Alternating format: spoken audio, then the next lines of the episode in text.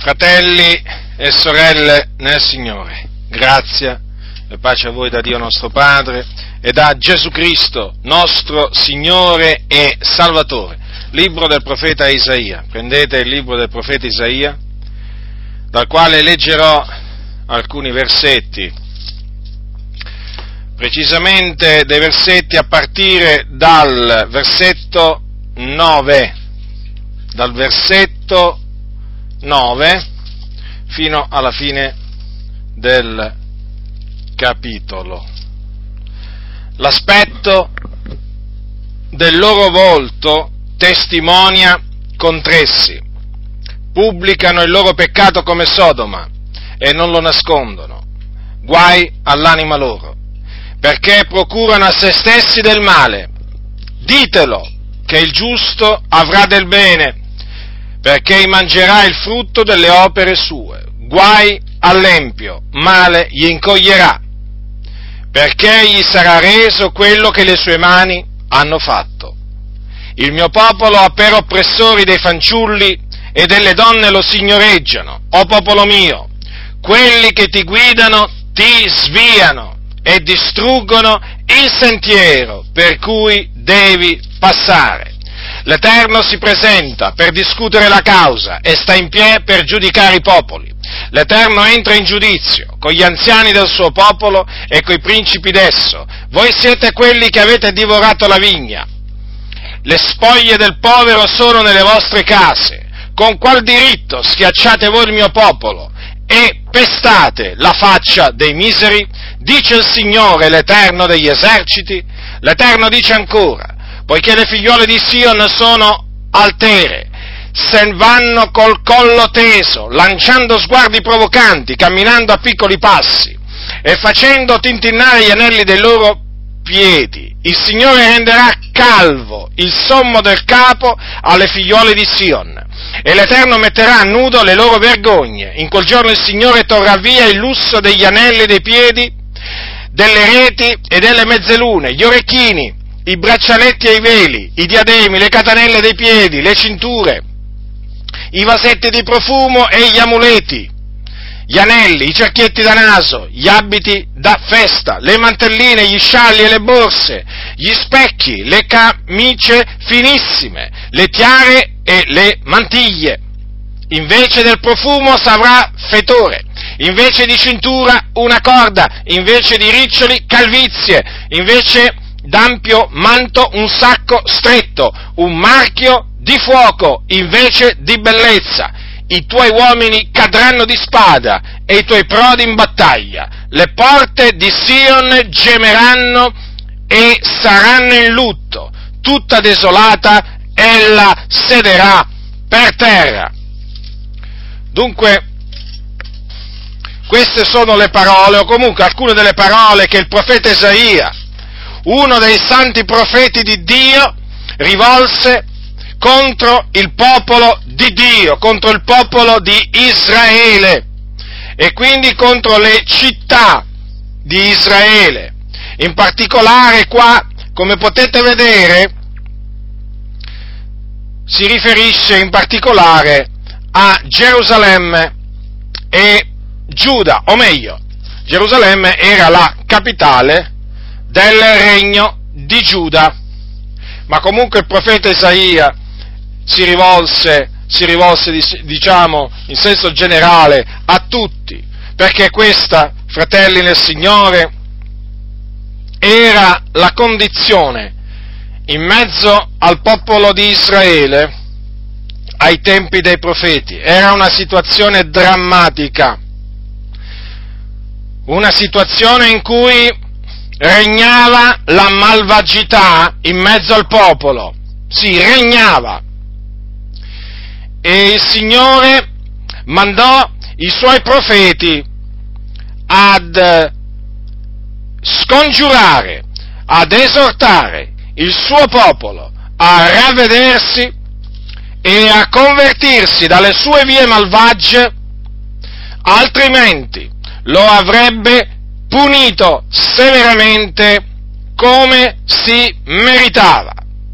Dunque lo scopo per cui il Signore mandò i profeti, i suoi profeti, dal popolo, e tra questi profeti ci fu pure Isaia, fu appunto perché il Signore amava il suo popolo e desiderava che il suo popolo si convertisse dalle sue vie malvagie. Ed ecco appunto tra queste parole dure che i profeti rivolsero a questo popolo malvagio, di collo duro, incirconciso, d'orecchie ed anche di cuore ci sono queste che ho, vi ho appena letto.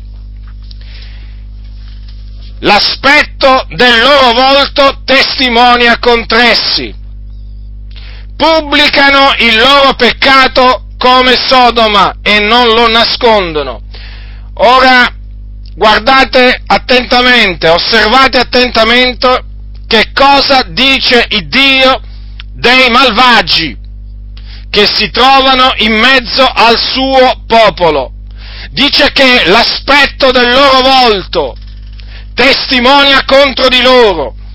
Ora questi sono degli empi e hanno un volto particolare, hanno quindi uno sguardo particolare. Vedete, qui si parla di aspetto del loro volto, quindi è un aspetto esteriore. È un aspetto esteriore che parla, che testimonia di qualche cosa. E di che cosa?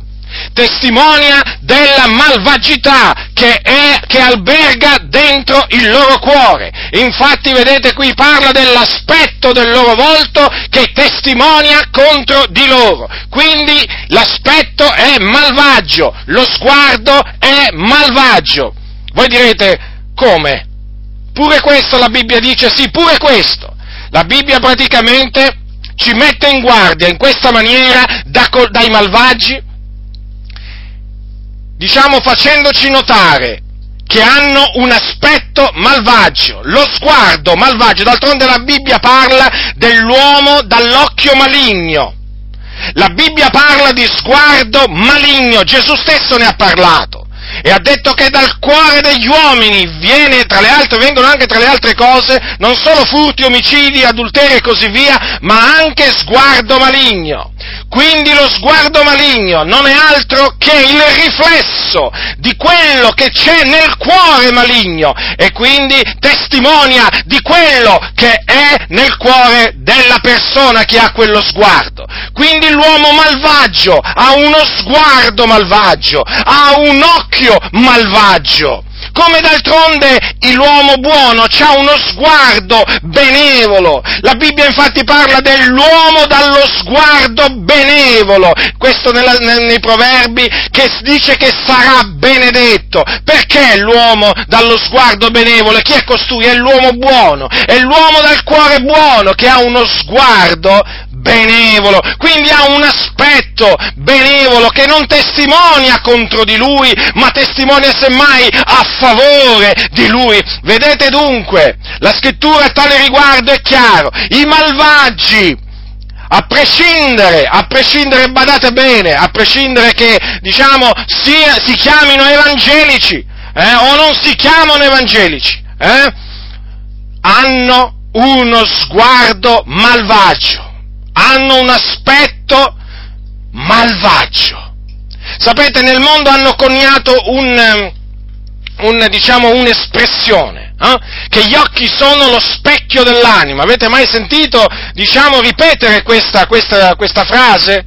Perché l'hanno coniata? Evidentemente perché hanno potuto ravvisare, eh? gli anziani o comunque chi per loro hanno potuto ravvisare nel, nell'espressione del volto, nell'aspetto del volto, diciamo un qualche cosa, diciamo che riflette quello che c'è all'interno del cuore dell'uomo. D'altronde si sa, l'aspetto è triste quando il cuore è triste.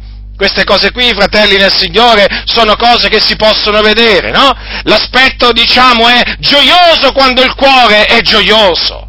E naturalmente potrei moltiplicare eh, naturalmente gli esempi, ma vedete qui parla dell'aspetto del volto dei malvagi, che sono in mezzo al popolo di Dio, che scorazzano in mezzo alle chiese dell'Iddio vivente hanno un aspetto maligno, hanno uno sguardo maligno e testimonia contro di loro. E vedete perché costoro appunto sono persone che vivono nel peccato, perché? Perché le loro opere, le loro opere, la loro lingua sono contro l'Eterno. Questo infatti dice al versetto 8 il Signore tramite Isaia, la loro lingua e le loro opere sono contro l'Eterno. Sì, da provocare a dire il suo sguardo maestoso, già, perché non solo le opere di costoro, ma anche le parole di costoro sono contro il Dio. Ah, certo, non vi aspettate che loro bestemmiano il nome del Signore dal pulpito, eh? Questi pastori corrotti, malvagi, impostori, no, no, assolutamente. No, dal pulpito glorificano il nome del Signore. Sì, è come se lo glorificano, è come se lo onorano. Ma una volta che scendono dal pulpito, eh, con le loro opere, con le loro parole, fanno sì che il nome del Signore sia bestemmiato perché sono opere malvagie, sono parole malvagie, naturalmente che non portano nessuna lode e gloria al nostro grande Dio, ma solo biasimo per la dottrina di Dio. Veramente il nome del Signore viene bestemmiato, viene biasimato per colpa di questi malvagi che ci sono ancora oggi in mezzo al popolo di Dio e aumentano sempre di numero, man mano che passa il tempo, aumentano dappertutto, in qualsiasi chiesa. Le cose stanno così, fratelli del Signore. E naturalmente il Signore non può che sentirsi provocato ad ira dalle loro opere e dalle loro parole malvagie sono veramente persone dedite al male. Lo ribadisco, non dal pulpito, perché dal pulpito si contengono, recitano la parte degli uomini di Dio, recitano la parte del pastore, ma nella loro vita provata sono dei malfattori sono degli operatori di iniquità, sono degli operatori di scandali che hanno rigettato la parola di Dio, se la sono gettata dietro le spalle, perché non vogliono servire il Signore, ma loro vogliono servire il loro ventre. E dunque onorano il Dio con la bocca, ma il cuor loro è lontano da Dio, perché è contro Dio. Già, infatti la loro lingua testimonia che sono contro il Dio attribuiscono a Dio cose che Dio non ha mai detto, cose che Dio non pensa, cose veramente turpi. Considerate voi, L'Iddio Santo che cosa deve vedere oggi, che cosa deve sentire oggi in mezzo al suo popolo? Gente che si dice guide, gente che si dice guide, che invece guide non sono, o meglio, sono guide di ciechi, perché loro stessi sono ciechi hanno lo sguardo accecato a livello spirituale. Infatti non riescono a discernere il bene dal male, sono dediti al male. Quanta malvagità in mezzo alla casa di Dio, in particolare, in particolare, in coloro che sono là a condurre il popolo di Dio, ladri, bugiardi, fornicatori, adulteri, omosessuali, c'è di tutto, impostori, gente che usa la menzogna, a tutto spiano, gente veramente che a livello di condotta personale è peggio veramente del pagano, peggio, perché veramente costoro si sono corrotti oltremodo, oltremodo, e poi quindi non aspettatevi di ricevere edificazione da costoro, non aspettatevi una predicazione che vi scuota dal vostro torpore, non vi aspettate una predicazione che vi inciti a santità, non ve l'aspettate. Non potete pretendere da questa gente malvagia che vi edifichi, non potete pretendere che vi conducano per sentieri di giustizia, quando loro stessi sono lì a camminare per sentieri tortuosi, perversi, per vie laterali. Non potete pretendere questo. Popolo di Dio, ascolta! Non puoi pretendere, da gente dedita al male, non puoi pretendere il bene. Ecco perché le loro predicazioni non edificano, ma semmai distruggono. Ecco perché.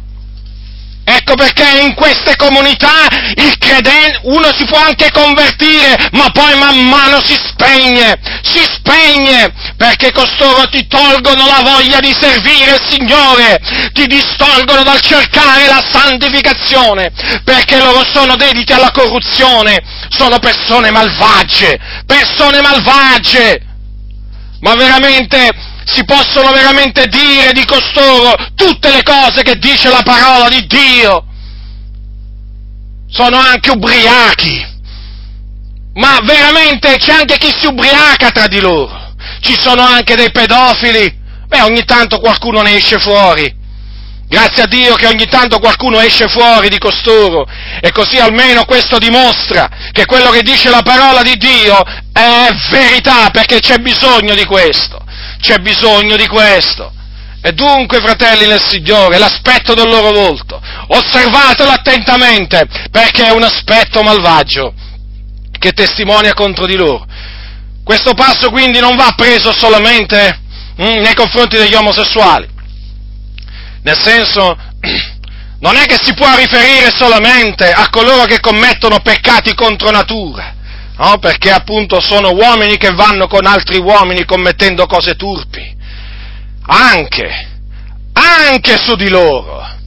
Questo passo in effetti si riferisce a tutti i malvagi, che veramente invece di vergognarsi del loro peccato, a proposito avete visto la faccia degli omosessuali, l'aspetto del loro volto, ce l'avete presente? Ce l'avete presente? Non faccio nomi, ma comunque persone veramente conosciute a livello nazionale e anche internazionale, che sono dichiaratamente omosessuali. Osservate il loro volto, l'aspetto del loro volto, quanto è tenebroso, quanto è malvagio, quanto è perverso. La parola di Dio è verità, fratelli nel Signore. E non solo, non solo, diciamo, l'aspetto degli omosessuali, guardate anche l'aspetto dei pedofili, guardate anche l'aspetto dei criminali, guardatelo attentamente, guardate l'aspetto dei maghi, degli stregoni, guardatelo attentamente quell'aspetto, perché l'aspetto del loro volto testimonia contro di loro. E quando parli con costoro abbassano lo sguardo, non riescono a guardarti negli occhi, perché tu sei un figliuolo di luce, cammini nella luce e metti loro paura. Ecco perché, ecco perché appunto è il malvagio ad avere paura del giusto, non è il giusto ad avere paura del malvagio. Ecco perché abbassano lo sguardo, ecco perché non ti guardano negli occhi questi cosiddetti evangelici, malvagi. Quando parli con loro o guardano in aria o ti guardano le scarpe o guardano da qualche altra parte.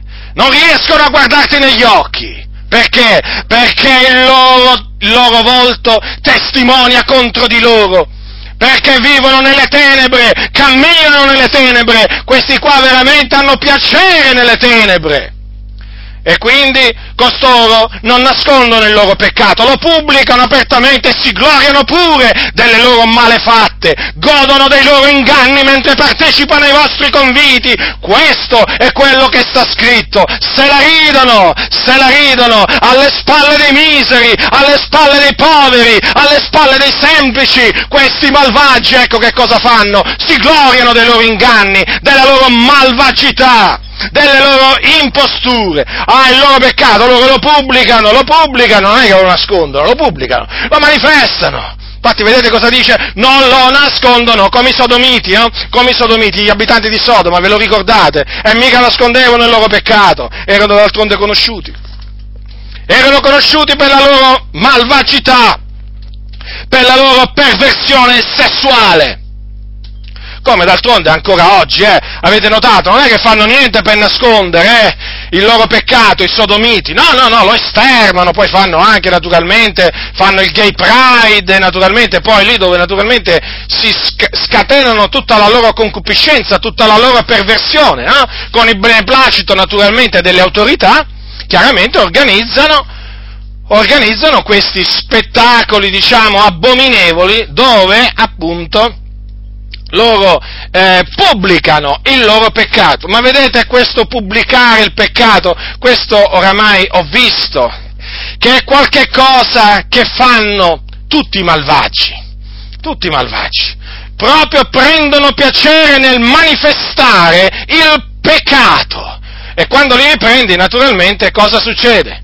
Eh, succede che tu sei cattivo, succede che ti vogliono far passare per quello che è cattivo, ma d'altronde, fossero, guardate, se questi fossero vissuti ai tempi dei profeti, hm, eh, avrebbero reagito avrebbero reagito come reagirono i malvagi ai giorni dei profeti, né più né meno. Cioè, cosa, cosa vi pensate? Non c'è niente di nuovo sotto, sotto, il sole. Non lo nascondono, fratelli, non lo nascondono. La cosa triste è proprio questa, hm? è proprio questa, cioè, o meglio, anche questa, che il loro peccato non lo nascondono. È chiaro, non nascondendolo cosa succede? È chiaramente loro che si dicono popolo di Dio, membri del popolo di Dio, hm? eh, talvolta anche gli unici salvati, perché taluni di questi dicono di essere gli unici salvati, di appartenere a un particolare gruppo, eh, che appunto sono i soli salvati, perché fuori dal loro gruppo non ci sono salvati, hm? loro praticamente sono l'arca della salvezza. Ecco, questi appunto pubblicano il loro peccato e fanno biasimare, ma biasimare la via, la via della verità perché proprio prendono piacere nell'andare contro Dio, contro la parola del Signore. Lo ribadisco, la Bibbia lo dice chiaro, la loro lingua e le loro opere sono contro l'Eterno. Basta vederli, sentirli parlare, per capire che costoro sono contro il Dio, non sono a favore di Dio, assolutamente, e nemmeno collaborano con Dio, nella maniera più assoluta. Taluni di questi dicono che collaborano con Dio, ma quale collaborazione? Ma nella maniera più assoluta. Quelli che collaborano con Dio sono i santi, sono i santi servitori del Signore Gesù Cristo, non gli empi che abbondano veramente nelle comunità.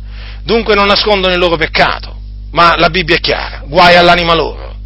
Guai all'anima loro! La Bibbia, sapete, non contiene solo benedizioni. Nella Bibbia non c'è scritto solo beati coloro che... No, la Bibbia c'ha anche dei guai e ce n'ha parecchi. Uno di questi guai è per l'anima di questi, di questi empi, il cui aspetto, diciamo, del, del volto testimonia contro di loro. Guai all'anima loro. Perché? Perché se c'è scritto guai, ci sono guai in vista per questi empi. La ragione? Perché procurano a se stessi del male. Già, fanno del male a se stessi. Chiaramente fanno del male al loro prossimo, però, vedete, fanno del male anche a loro stessi. Ma perché? Perché poi praticamente male gli incoglierà, perché Dio renderà loro quello che le loro mani hanno fatto. Infatti poco dopo c'è scritto, guai all'empio, male gli incoglierà perché gli sarà reso quello che le sue mani hanno fatto. Ecco perché non c'è nessuna benedizione per l'Empio, ma guai, perché appunto il Signore gli farà appunto trovare il salario della sua condotta. Ha seminato vento, mieterà tempesta, l'uragano scroscerà sul suo capo. Il Signore farà veramente scoppiare una tempesta, una tempesta di giudizi sulla sua testa se li è meritati tutti quanti e quindi il Signore glieli manda contro. Non credete a coloro che dicono che il Signore non punisce il suo popolo oggi, perché la Bibbia è chiara a tale riguardo. È giunto il tempo, e lo dice l'Apostolo Pietro questo nella sua prima epistola, è giunto il tempo in cui il giudizio ha da cominciare dalla casa di Dio. E la casa di Dio siamo noi, sì, siamo noi non è il locale di culto la casa di Dio. La casa di Dio è fatta di pietre viventi, quindi siamo noi che formiamo la casa di Dio. Il locale di culto è fatto di pietre morte, non è quindi la casa di Dio, è un locale di culto, punto. Dunque, cosa dice il Signore? Cosa dice il Signore? Che il giudicio, il suo giudicio, ha da cominciare dalla casa, dalla sua casa.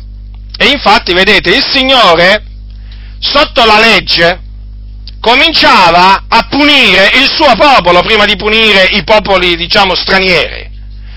Eh sì, prima puniva il popolo che lui aveva preconosciuto, il popolo che lui aveva tirato fuori dall'Egitto, lo puniva per le sue malvagità. e poi puniva naturalmente i popoli che ci stavano attorno, perché il Signore naturalmente è il giudice di tutti, il giudice di tutta la terra. Quindi il giudice da cominciare dalla casa di Dio. E allora sappiano tutti i malvagi, il cui aspetto del volto testimonia contro di loro, tutti i malvagi che sono in mezzo alle chiese, eh? che questa parola è diretta a loro.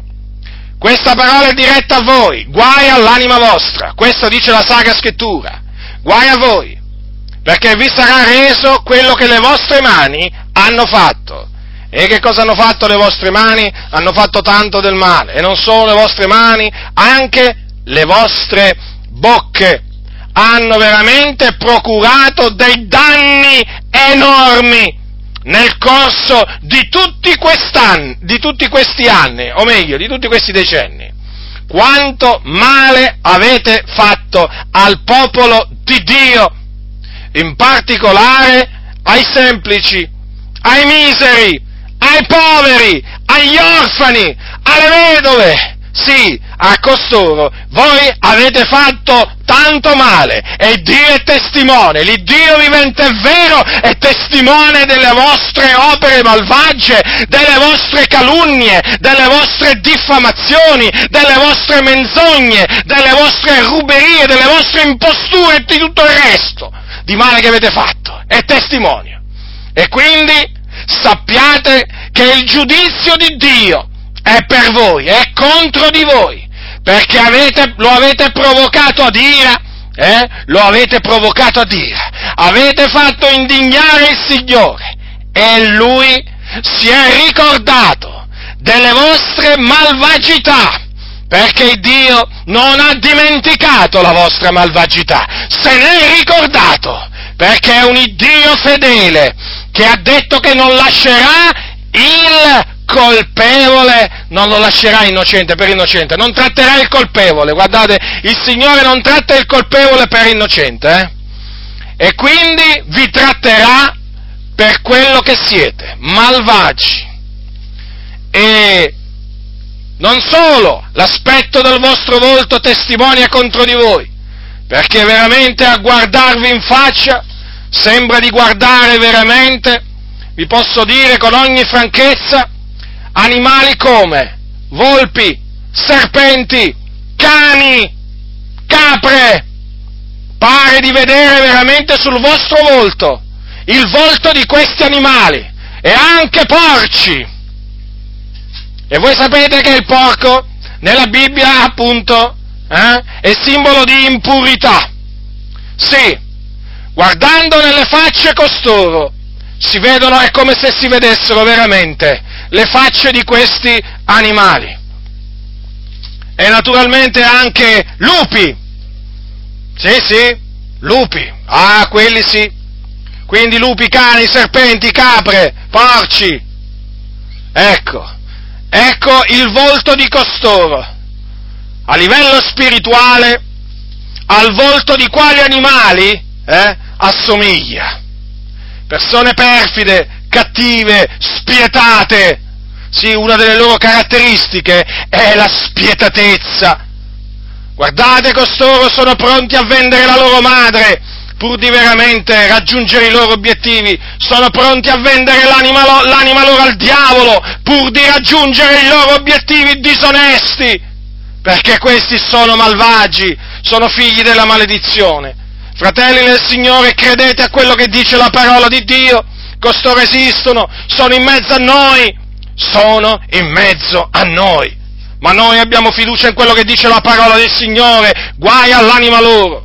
E comunque il Signore protegge, protegge i suoi da costoro, li libera appunto dal laccio di questi uccellatori che veramente non fanno altro che uccellare dalla mattina alla sera, cercano veramente di prendere le anime, di adescarle con la loro astuzia, con la loro perfidia, per approfittarsi di loro, per usarle, per abusare di loro. Questa è la situazione. Qualcuno dirà, ma tu sei pessimista? No, non è che sono pessimista, io sono realista. Sono realista, questa è la realtà, questa è la realtà. E chi può dimostrare che non è così? Chi può dimostrare che non è così? La Bibbia lo dice, fratelli nel Signore. E quindi, chi può dimostrare che la Bibbia ha torto? C'è qualcuno che può dimostrare che la Bibbia ha torto? Sì, qualcuno ci prova sempre, naturalmente, soprattutto gli esegeti, hm? quelli che appunto, naturalmente, sanno di esegesi, quelli che conoscono l'ebraico, il greco e l'aramaico. ecco, quelli, questi che appunto conoscono queste lingue e non conoscono il Signore, conoscono le lingue, le lingue bibliche, ma non conoscono il Signore colui del quale la parola di Dio parla, non conoscono le sue vie. Ora dice la Bibbia quindi, guai all'empio, male gli incoglierà. Il Signore ha fatto sempre una distinzione, fratelli, tra il giusto e l'empio. Infatti, vedete, mentre dice il giusto avrà del bene, perché mangerà il frutto delle opere sue, dice anche guai all'empio. Il Signore, vedete, ha fatto sempre una differenza tra il giusto e l'empio. Non li ha mai accomunati, perché il giusto procaccia la giustizia, Attenzione, non significa che è perfetto, perché il giusto cade sette volte e si rialza, badate bene, ma è il giusto. Il giusto procaccia la giustizia, il giusto teme Dio, il giusto è savio di cuore. L'empio invece, l'empio non teme Dio, l'empio non è savio di cuore. Eh sì, è empio, è proprio dato al male, prende piacere nel male.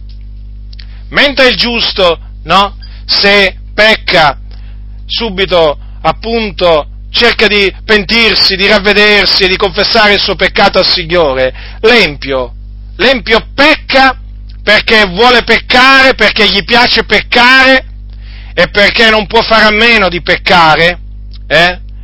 e ha un particolare, veramente, c'ha una particolare affezione verso l'empietà, verso l'empietà, che manifesta, di cui non si pente mai, Anzi, se qualcuno lo corregge affinché si penta, eh, ti insulta, ti offende, ti diffama. Questo è l'empio. Invece il giusto, il giusto, se cade, cioè se pecca, e tu lo riprendi, sai il giusto ti ringrazia. Il giusto ti ama, ti amerà ancora di più di prima, perché è giusto, perché è savio di cuore. Dunque c'è una differenza non poteva essere altrimenti, no? tra il giusto e l'empio. Naturalmente anche per quanto riguarda la retribuzione, per forza di cose ci deve essere una retribuzione.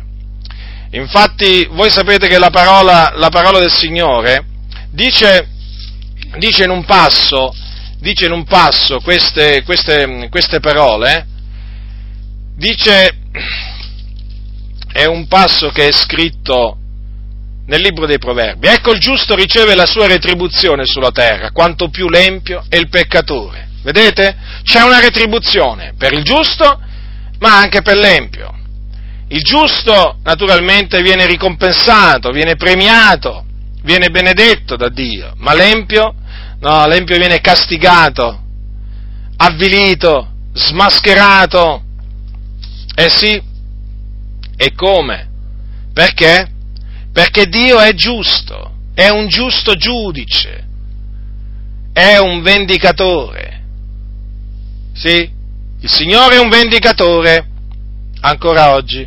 Alcuni pensano che fosse un vendicatore solo ai tempi di Isaia, Geremia, Ezechiele e che con la venuta di Gesù il Dio ha smesso di essere un vendicatore. Ma l'Apostolo Paolo, Apostolo dei Gentili, l'ha chiamato proprio così a Dio, nella lettera ai Tessalonicesi. Considerate un po' voi che cosa viene detto al popolo di Dio, che Dio non è un vendicatore. Invece Dio è un vendicatore. È un vendicatore in tutte queste cose, dice l'Apostolo Paolo ai santi di Tessalonica. Quindi, guai all'empio. Però, naturalmente, dobbiamo anche dire che il giusto ne avrà del bene. Eh? Il mio popolo ha per oppressori dei fanciulli e delle donne lo signoreggiano. Ora, qui si parla di fanciulli, noi lo prendiamo alla lettera. Ed è proprio così, sta succedendo proprio questo. Ci sono intere comunità, fratelli nel Signore, eh, in mano a bambini. Sembrerà incredibile, ma è così. Ci sono comunità, soprattutto in Sud America, pentecostali, dove dei proprio bambini, eh, dei bambini, vengono messi dietro il pulpito a parlare o predicare e sono bambini praticamente guidati dai propri genitori che praticamente gli dicono cosa devono dire, come devono dire, come devono muoversi. Bambini e talvolta anche delle bambine, ma proprio piccoli, eh?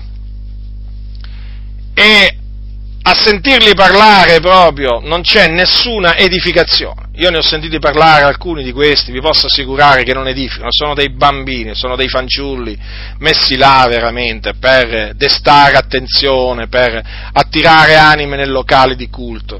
Tutto qua, una forma di spettacolo. E praticamente questi fanciulli opprimono il popolo del Signore. Lo opprimono, sì sì. Naturalmente è superfluo che vi dica che mettono in bocca a questi bambini chiaramente la maledizione da rivolgere al popolo di Dio nel caso non danno la decima, perché questi appunto sono assetati di denaro in queste comunità. Quindi cosa fanno questi, queste volpi eh, che stanno dietro questi bambini? Gli mettono in bocca le parole di Malachia da rivolgere appunto alla Chiesa affinché la Chiesa si spaventa e dia appunto la decima, dia eh, più soldi possibili a questi impostori e si usano proprio dei bambini per opprimere, opprimere il popolo del Signore. Quindi vedete ancora una volta, vediamo l'adempimento delle sacre scritture, ma c'è anche un'altra cosa. Se lo interpretiamo, diciamo, spiritualmente questo passo, che cosa dobbiamo dedurre? che in effetti oggi ci sono proprio dei fanciulli in Cristo, eh, dietro pulpiti, che opprimono il popolo del Signore. Dei fanciulli in Cristo praticamente cosa significa? Delle persone neoconvertite, convertite da poco, che sono state prese e messe dietro il pulpito, naturalmente con la raccomandazione, diciamo, del papà o comunque sia di qualcuno in alto nella propria denominazione, e questi fanciulli in Cristo sono stati messi là dietro il pulpito a fare la stessa cosa, ad opprimere il popolo del Signore. Fanciulli in Cristo naturalmente che poi cadono, cadono, cadono in un, in un, nel peccato di orgoglio, diventano gonfi d'orgoglio e cadono nella condanna del diavolo. Per, per questa ragione l'anziano, eh, proposito dell'anziano, Paolo dice che non deve, non, deve, non sia novizio, cioè convertito da poco, affinché divenuto gonfio d'orgoglio non cada nella condanna del diavolo. E questa è una, è una delle, co, delle, caratteristiche che deve avere appunto colui che ambisce all'ufficio di vescovo di anziano. Mm?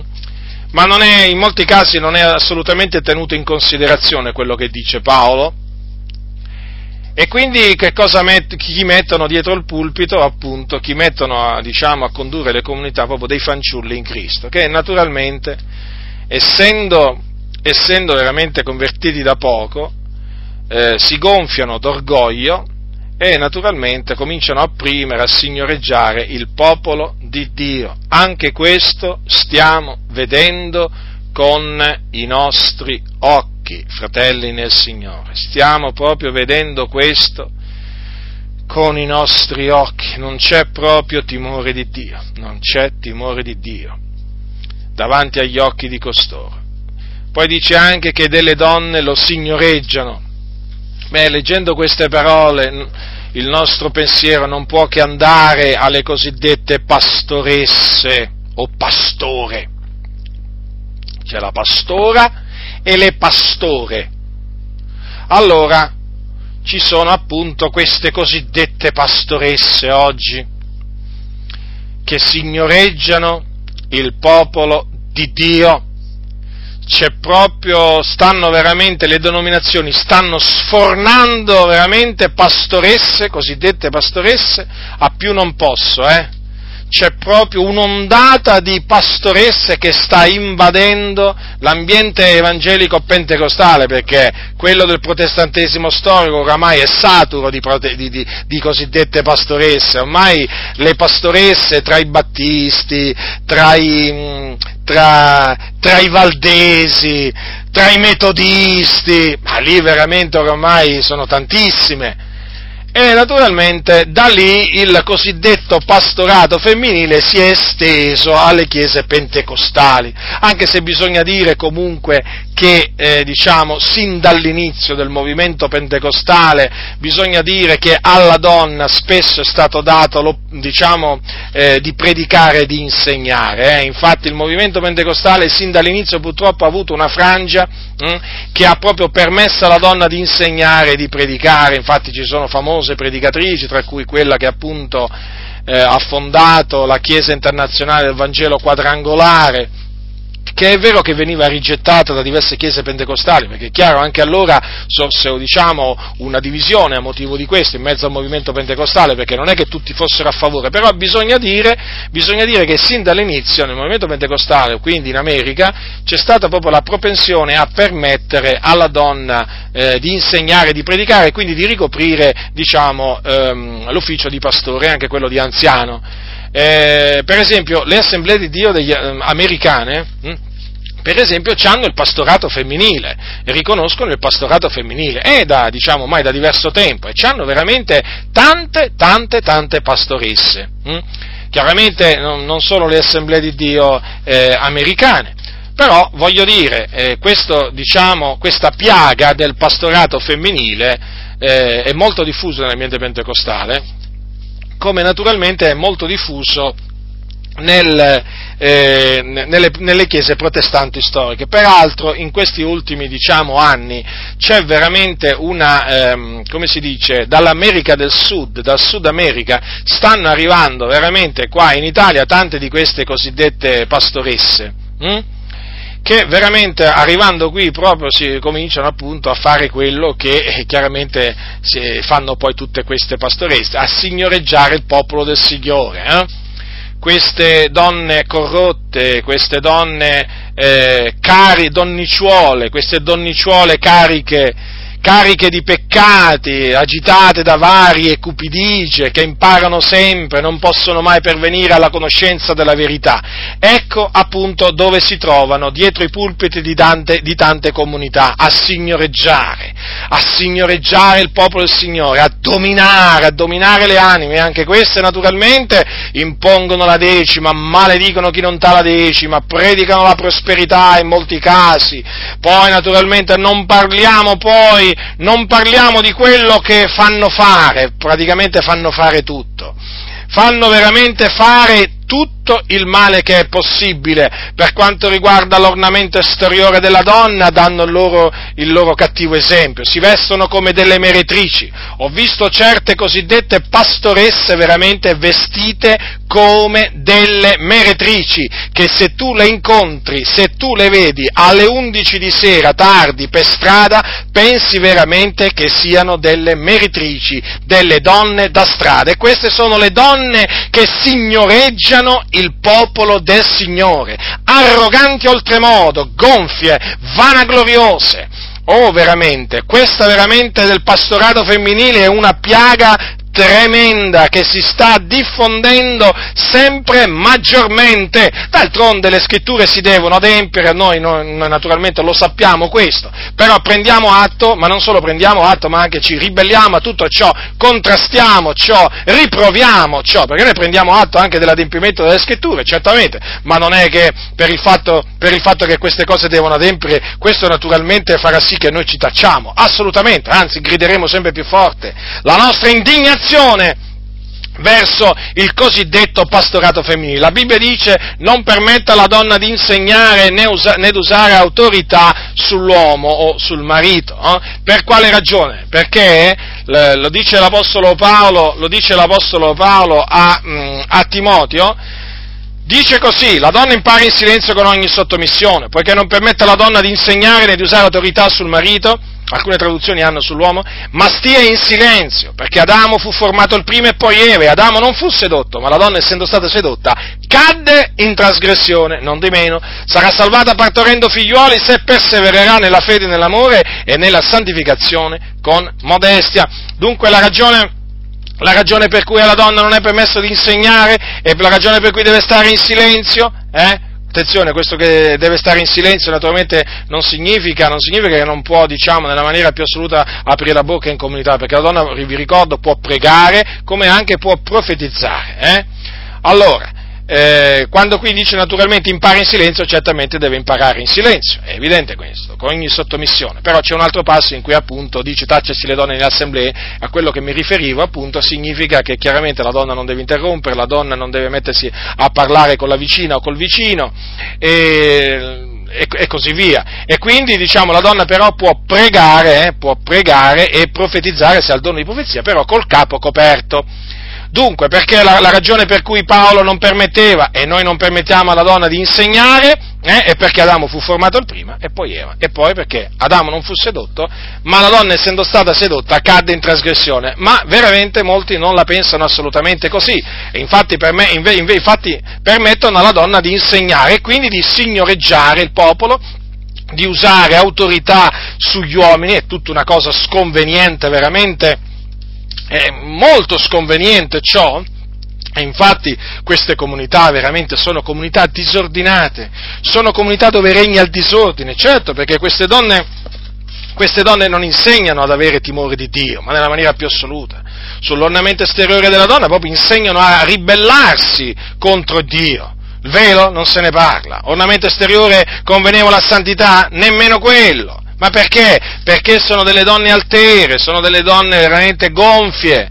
Queste donne devono essere fatte scendere dal pulpito, devono essere fatte sedere e gli si deve dire imparate in silenzio. Devono essere messi degli uomini a predicare, a insegnare, via le donne dai pulpiti, via le donne dai pulpiti, non devono stare dietro il pulpito a predicare o a insegnare, è una cosa indecorosa, indecorosa. Io tante volte dico, avete visto la Chiesa Cattolica Romana come ogni volta che viene incitata no, a permettere il sacerdozio, il sacerdozio alle donne, avete visto no, come il papato subito reagisce, no, il sacerdozio non è per le donne, eh? Dico, di, praticamente ve lo traduco in questi termini, no? C'è un'opposizione, vabbè non so fino a quando durerà questa opposizione, però per dire, ci sono invece veramente tanti in mezzo alle chiese evangeliche che hanno detto sì al pastorato femminile e quindi praticamente hanno detto sì alla conduzione delle comunità in mano alle donne. Talvolta dico, ma veramente, ma talvolta nemmeno,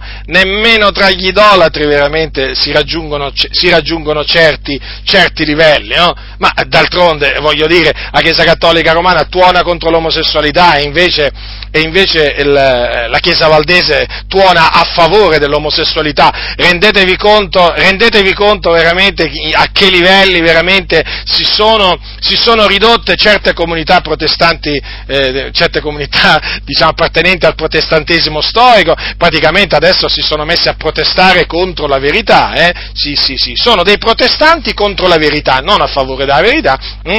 o non è che protestano contro le opere malvagie, no, a favore delle opere malvagie, no, sono, diciamo, diciamo questi per esempio, no? Eh, i valdesi, i valdesi sono a favore dell'aborto, eh, non solo i valdesi, eh? attenzione, nessuno pensi che io ce l'abbia con i valdesi, ma no, perché alla fine poi di, di, valdesi ce ne sono anche in mezzo alle chiese pentecostali, no? Si possono veramente dire che ci sono, ci sono valdesi veramente che eh, sono travestiti da pentecostali. No?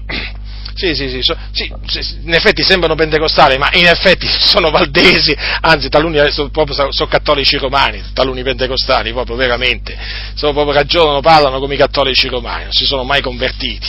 E quindi voglio dire, questi protestano contro la verità, è così, per esempio a favore dell'aborto, certo, i valdesi toccagli l'aborto veramente e vedi che cosa succede. Vedi che cosa succede se gli, tocchi, se gli tocchi l'aborto. Ma l'aborto, loro dicono, è un diritto che ha la donna. Comprendete? La donna ha il diritto di ammazzare una creatura umana nel suo grembo. Per questa gente scellerata. Per questa gente empia. Perché così la, la scrittura li chiama. Gente empia. Ma come si fa? Ma come si fa a desiderare la morte e a procacciare la morte di una creatura all'interno del seno di una donna? Eh? Ma non la si deve cercare la morte di una creatura né fuori dal seno e neppure dentro. Ma questi proprio mentre ancora nel seno di una donna cercano la morte. La morte sono per la morte questi, questi non sono mica per la vita Ma vi rendete conto dove sono arrivati questi cosiddetti protestanti? Eh? E anche certi, certi, pentecostali hanno seguito, eh? li hanno seguiti in questo. Eh? Chiaramente, ma con tutte queste donne, eh? che veramente si sono messe a signoreggiare in mezzo alle chiese, ma è evidente che poi chiaramente la dottrina è stata, eh, come si dice, guastata, perché si sa, si sa, metti la donna a capo di una comunità e guasterà la comunità. E naturalmente perché? Perché la donna fu sedotta, non fu sedotto l'uomo, ma fu sedotta la donna e la donna cade in trasgressione. Allora, fratelli nel Signore, il, diciamo, la ragione per cui c'è molta malvagità nelle, nelle comunità, eh, diciamo, è, diciamo, tra le ragioni c'è anche questa, è perché ci sono sempre più comunità in mano a donne, donne arroganti, donne insensate, donne veramente che si fanno beffe della parola del Signore. Eh? Questi qua si fanno beffe dei santi, di quelli che si santificano si fanno proprio beffe pubblicamente. Ma queste sono, ve lo ribadisco, donnicciuole cariche di peccati, agitate da varie cupidigia. Questo dice la Sacra Scrittura. E nessuno pensi che io esageri, eh? perché chi le conosce queste donne da vicino sa che sono così, sa che sono così. Quindi vedete il Signore, eh? biasima queste donne che signoreggiano il popolo del Signore e le biasimiamo, le biasimiamo pure noi, eh? Le biasimiamo pure noi. O popolo mio, quelli che ti guidano ti sviano e distruggono il sentiero per cui devi passare. Ecco che appunto il Signore si rivolge ai conduttori del suo popolo e appunto gli lancia un'accusa ferma, inequivocabile. Hm? Li accusa appunto di sviare quelli che invece loro dovrebbero guidare, perché appunto i conduttori sono posti lì da Dio per guidare il suo popolo, non per farlo sviare. E allora, costoro invece cosa fanno? Questi sono malvagi. Questi veramente sono malvagi, sono corrotti, sono sviati di cuore e quindi non possono guidare il popolo di Dio per sentieri di giustizia, ma lo sviano lo fanno errare per sentieri laterali, per sentieri tortuosi, praticamente deviano il sentiero. Eh? Invece di farlo andare diritto, lo fanno deviare, lo fanno sviare, lo fanno veramente, diciamo, incamminare per sentieri dove il popolo di Dio non deve camminare assolutamente. E naturalmente in che maniera questi scellerati portano il popolo a sviarsi con le favole, con i ragionamenti vani, eh, con la loro stoltezza. Ecco, in questa, in questa maniera, eh, permettendo il male, giustificandolo, diciamo, approvandolo, incoraggiandolo, insomma, in questa maniera, fratelli nel Signore, sviano il popolo di Dio e dice la scrittura distruggono il sentiero per cui devi passare. Ecco, vedete? C'è un sentiero per cui il popolo di Dio deve passare. Allora, questo, pensi- questo naturalmente sentiero è un sentiero diritto, è un sentiero diritto, è un sentiero piano, piano, eh, è un sentiero in cui chi ci cammina cammina sicuro, ci cammina sicuro perché questa è la via santa, eh, è un sentiero santo. Ma che cosa fanno questi filistei? Perché li chiamo filistei? Perché i filistei, diciamo, eh, questi, i filistei guastavano, no? quando andavano nel campo di Israele portavano guastamento, turbamento, distruzione. Che cosa fanno questi filistei? No? Distruggono il sentiero per cui deve passare il popolo del Signore. Lo distruggono, fratelli del Signore lo distruggono. Sembra, sembra incredibile, non, è, non, sembra incredibile quello che il Signore dice qua? Eh? Sembra veramente incredibile, cioè oggettivamente dobbiamo dire che sembra incredibile, no? Perché qualcuno dirà, ma com'è possibile? Quelli che guidano il popolo di Dio si mettono a distruggere il sentiero per cui il popolo di Dio deve passare? Sì, fratelli nel Signore, ma appunto costoro lo fanno, fanno questa opera, opera scellerata, lo distruggono lo distruggono praticamente annullando la parola del Signore, annullandola. La parola di Dio dice di fare una cosa eh, e loro appunto comandano di non fare quella cosa. La parola di Dio dice di non fare una cosa e loro comandano di fare quella cosa. Eh? Quindi praticamente il popolo, il popolo del Signore si ritrova, si ritrova a camminare per un sentiero distrutto, per un sentiero distrutto, pieno di rovine, pieno di buchi, di buchi, di trappole, certo, perché poi alla fine tutte queste ciance, eh, tutte queste false dottrine non fanno altro appunto che distruggere il sentiero e fare inciampare il popolo del Signore, farlo cadere nel peccato, naturalmente, anzi, talvolta lo fanno proprio cadere all'inferno, lo fanno, lo fanno scivolare a tal punto da portarlo all'inferno, eh? perché ci sono ci sono dottrine in mezzo alle chiese evangeliche che veramente, se accettate, fratelli, portano all'inferno. Vi faccio un esempio.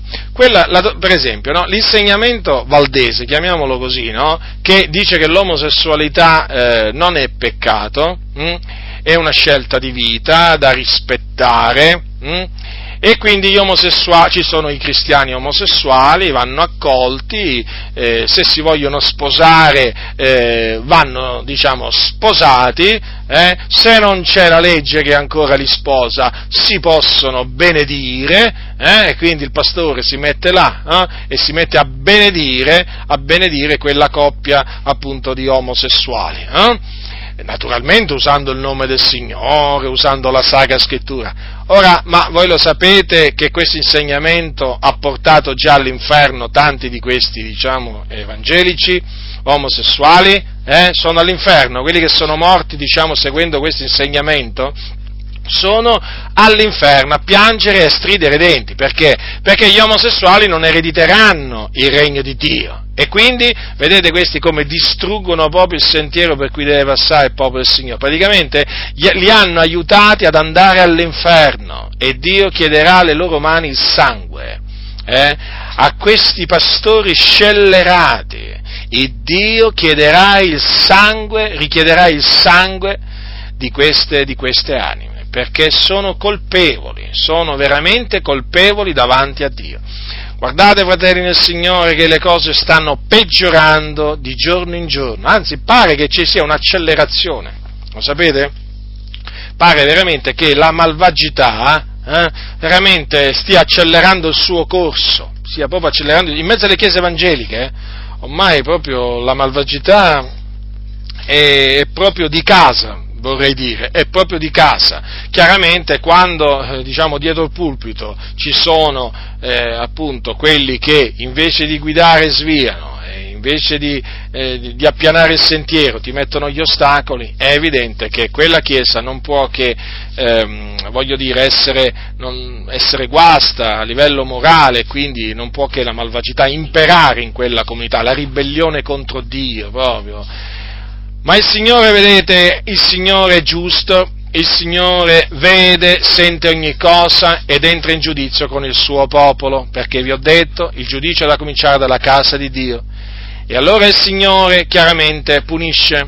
Il Signore punisce non solo gli anziani del suo popolo, eh, non solo quelli, gli anziani del suo popolo che hanno guastato la sua vigna, che si sono approfittati del povero, eh, che veramente lo hanno derubato, sì sì, lo hanno derubato, lo hanno spogliato dei suoi beni, sì sì, ci sono pastori veramente avidi di disonesto guadagno che sono pronti veramente a compiere delle cose nei confronti dei poveri, dei deboli, veramente delle cose mm, sconcertanti, delle cose proprio molto molto brutte, infatti li schiacciano proprio li schiacciano proprio i poveri e proprio se ne approfittano e fanno di tutto per appropriarsi veramente di, quelle, di, di quei pochi beni che hanno veramente queste, queste, persone, queste persone povere. Ma il Signore è un vendicatore in tutte queste cose e a suo tempo punisce, punisce questi malvagi, li punisce veramente come meritano, li punisce come meritano, sì, come meritano, sì fratelli, su questa terra, eh? Su questa terra. Nessuno pensi che il Signore punisce solamente una volta che la persona, diciamo, muore, no. Il Signore punisce i malvagi mentre sono in vita sulla terra. quindi non, mi, non vi meravigliate nel sentire dire, diciamo, determinate, nel, nel sentire certe, certe, notizie, perché vi posso assicurare, vi posso assicurare che tanti di quelli che oggi vengono definiti pastori ammalati, ammalati o dicono provati, provati dal Signore, No, non è che sono provati dal Signore, nella maniera più assoluta, sono castigati dal Signore, perché hanno procacciato il male, il male del suo popolo, e il Signore sa quanto male essi hanno fatto, eh, sia pubblicamente che privatamente, e quindi adesso gli rende quello che essi hanno seminato, sì, gli rende proprio quello che essi hanno seminato. E vi dico anche un'altra cosa, badate bene che il Signore, che il Signore a molti di questi li fa morire in, soffer- in mezzo ad atroci sofferenze come dei dannati, come dei dannati. Eh? Ricordatevi di un certo re, Jeoram, eh, che morì in mezzo ad atroci sofferenze. Eh? Era un uomo molto malvagio e il Signore lo colpì lo colpì e lo fece morire veramente da malvagio. Quindi prestate molta attenzione a queste cose, perché alcuni pensano Dio non vede, Dio non sente. Hm? Vi ricordate che cosa disse il Signore a Ezechiele a riguardo degli anziani del suo popolo? Guardate, questo il Signore glielo fece vedere in visione, capitolo 8 di Ezechiele. Dice Ezechiele, il profeta Ezechiele, ed egli mi condusse all'ingresso del cortile, io guardai ed ecco un buco nel muro allora egli mi disse, figliol d'uomo, adesso fora il muro. E quando io ebbi forato il muro, ecco una porta. Ed egli mi disse, entra e guarda le scellerate abominazioni che costoro commettono qui.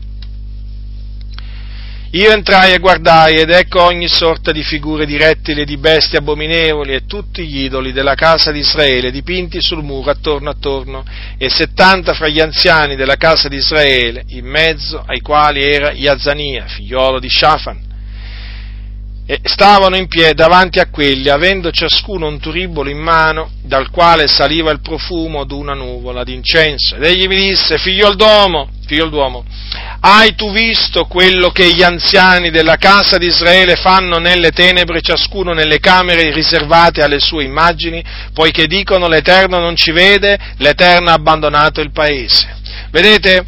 Come ragionavano questi anziani che appunto erano proposti a guidare il popolo di Dio, ma l'Eterno non ci vede, non ci vede, facevano, vedete, tutto quel male, tutto quel male, ma il Signore, il Signore eh, rivelò, eh, rivelò il male che costoro compivano, segretamente lo rivelò al profeta Ezechiele. Naturalmente il Signore sentenziò, sentenziò anche il giudizio contro eh, contro questi anziani malvagi. Avete notato cosa facevano, diciamo, in segreto? Offrivano veramente il culto a degli idoli, facevano proprio delle abominazioni. Eh? Tanto l'Eterno non ci vede. La stessa cosa sta succedendo oggi, no?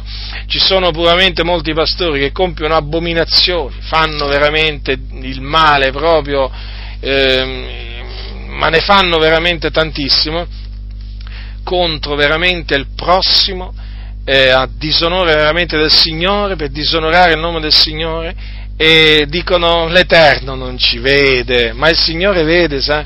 Il Signore, il Signore vede come se vede, il Signore sente come se sente, d'altronde colui che ha piantato l'orecchio non sentirà, colui che ha formato l'occhio non vedrà, e quindi vedete il Signore nella sua, nella sua giustizia a suo tempo poi fa cadere il male, lo fa cadere proprio sulla testa. Quindi che tutto ciò serva, serva veramente di ammonimento per ciascuno di noi. L'Eterno dice ancora qualche cosa sulle figlie di Siono, o meglio contro le figliuole di Siono, che erano altere, eh? che camminavano col collo teso, eh? lanciavano anche sguardi provocanti, camminando a piccoli passi, Ce l'avete presente oggi appunto? Avete, avete visto qua come sono, come sono ben descritte, no? eh, tante sorelle, tante cosiddette cristiane, no? Delle comunità, diciamo, moderne, delle comunità presenti? Ma avete visto che descrizione proprio veramente perfetta? altere, se ne vanno col collo teso, lanciano sguardi provocanti, camminano a piccoli passi. Sembra di vedere veramente le mogli di tanti pastori, no? Usciti dalla cosiddetta scuola biblica, eh? sembra veramente di leggere veramente il comportamento, diciamo, di queste, di queste figliuole di Sion. Hm? tutte imbellettate, piene di gioielli da tutte le parti, eh? attillate, provocanti, sia nello sguardo che nel vestiario. Eh? Oh, quanto sono superbe queste donne, quanto sono superbe, ma il Signore ha un giorno contro tutto ciò che è superbo, contro i superbi, perché la Bibbia dice che il Dio resiste ai superbi, e quindi anche alle figliuole di Sion superbe. Siate avvertite, eh, figliuole di Sion altere, guardate che il Signore osserva attentamente, osserva attentamente come vi vestite, come parlate, come vi muovete come ragionate, cosa vi mettete addosso. Il Signore è molto attento e se non vi ravvedete a suo tempo, eh, a suo tempo naturalmente, non quando lo voglio io o quando lo vuole qualcun altro, ma quando lo vuole Lui, poi a suo tempo vi renderà quello che vi meritate. Eh? Anche voi forse dite, ma l'Eterno non ci fa caso a questo, no? no? l'Eterno ci fa caso alla vostra alterigia, alla vostra arroganza che si manifesta poi anche nel modo in cui vi vestite, che è veramente vergognoso. Ver- pensate di dare una buona testimonianza? Mm? Pensate di dare una buona testimonianza? Vestite in quella maniera? Eh? Assomigliate veramente alle donne dello spettacolo, molte di voi assomigliano proprio a delle meretrici e pensate di dare una buona testimonianza. Ma a chi date una buona testimonianza? A chi date una buona testimonianza? Ma chi dirà che voi state dando una buona testimonianza se non uomini corrotti e superbi veramente come siete voi? Eh? Persone superbe, sì, corrotte come siete voi, diranno sì che voi, che voi date una bella testimonianza, proprio bella. Sì, sì, questi lo diranno. Certamente noi, dalla nostra bocca non ci uscirà assolutamente questa frase. Anzi, noi veramente vi riprenderemo, vi riprenderemo da parte di Dio e vi diremo ravvedetevi e convertitevi. Convertitevi dalla vostra alterigia, dalla vostra mondanità. Hm? È ora veramente che tornate alla parola di Dio che vi siete gettata dietro le spalle, altrimenti il Signore verrà in giudizio con voi e sa, e sa naturalmente come trattare le persone altere, tra cui ci siete pure voi. Quindi smettete, eh? smettete di camminare in maniera altera. Eh? Smettete di vestirvi in maniera invereconda e vergognosa eh, cominciate veramente a vestirvi come si conviene a delle donne che fanno professione di pietà. Prendete i vostri gioielli eh, e andateli a buttare nel cassonetto della spazzatura. Eh? Prendete, diciamo, i vostri, i vostri beneamati vestiti alla moda attillati, trasparenti, eh, con spacchi di ogni genere, prendeteli, fateli a pezzi e andate a buttare anche questi eh, nel cassonetto della immondizia, perché è là che devono andare queste cose di cui voi andate così fiere nella vostra arroganza e nella vostra ignoranza e prendete anche il trucco che vi mettete sul, diciamo, sulla faccia vi, di cui vi impiastrate la faccia, eh? e i rossetti, e a questi spaccateli, rompeteli e andateli a buttare anche questi nel, cesti, nel, nel, nel, nel cassonetto della spazzatura, perché là devono stare, non devono stare nelle case dei santi de, queste, queste cose. Ecco, quindi anche, ce n'è anche per voi, eh? ce n'è anche per voi. Dunque, fratelli nel Signore, il Signore tramite Isaia ci ha fatto conoscere, ci ha fatto conoscere la sua volontà, ci ha fatto conoscere che cosa il Signore vuole dal suo popolo. il Signore vuole che il suo popolo cammini in santità, in giustizia, in verità. E naturalmente tramite il profeta Isaia ci ha fatto anche sapere che nel momento in cui il suo popolo smette di camminare in santità, giustizia e verità, per lui non potrà altro che esserci il suo giudizio, la sua punizione, il suo castigo. Quindi, fratelli, temiamo il Dio, temiamo il Dio, osserviamo i suoi comandamenti, osserviamo i suoi comandamenti e non illudiamoci eh, di poterla fare franca, hm? non illudiamoci, perché quello che l'uomo avrà seminato, quello pure mieterà. Ditelo, che cosa? Che il giusto avrà del bene, perché egli mangerà il frutto delle opere sue, delle opere sue. Guai all'empio, male gli incoglierà, perché gli sarà reso quello che le sue mani hanno fatto. La grazia del Signore nostro Gesù Cristo sia con tutti coloro che lo amano con purità incorrotta.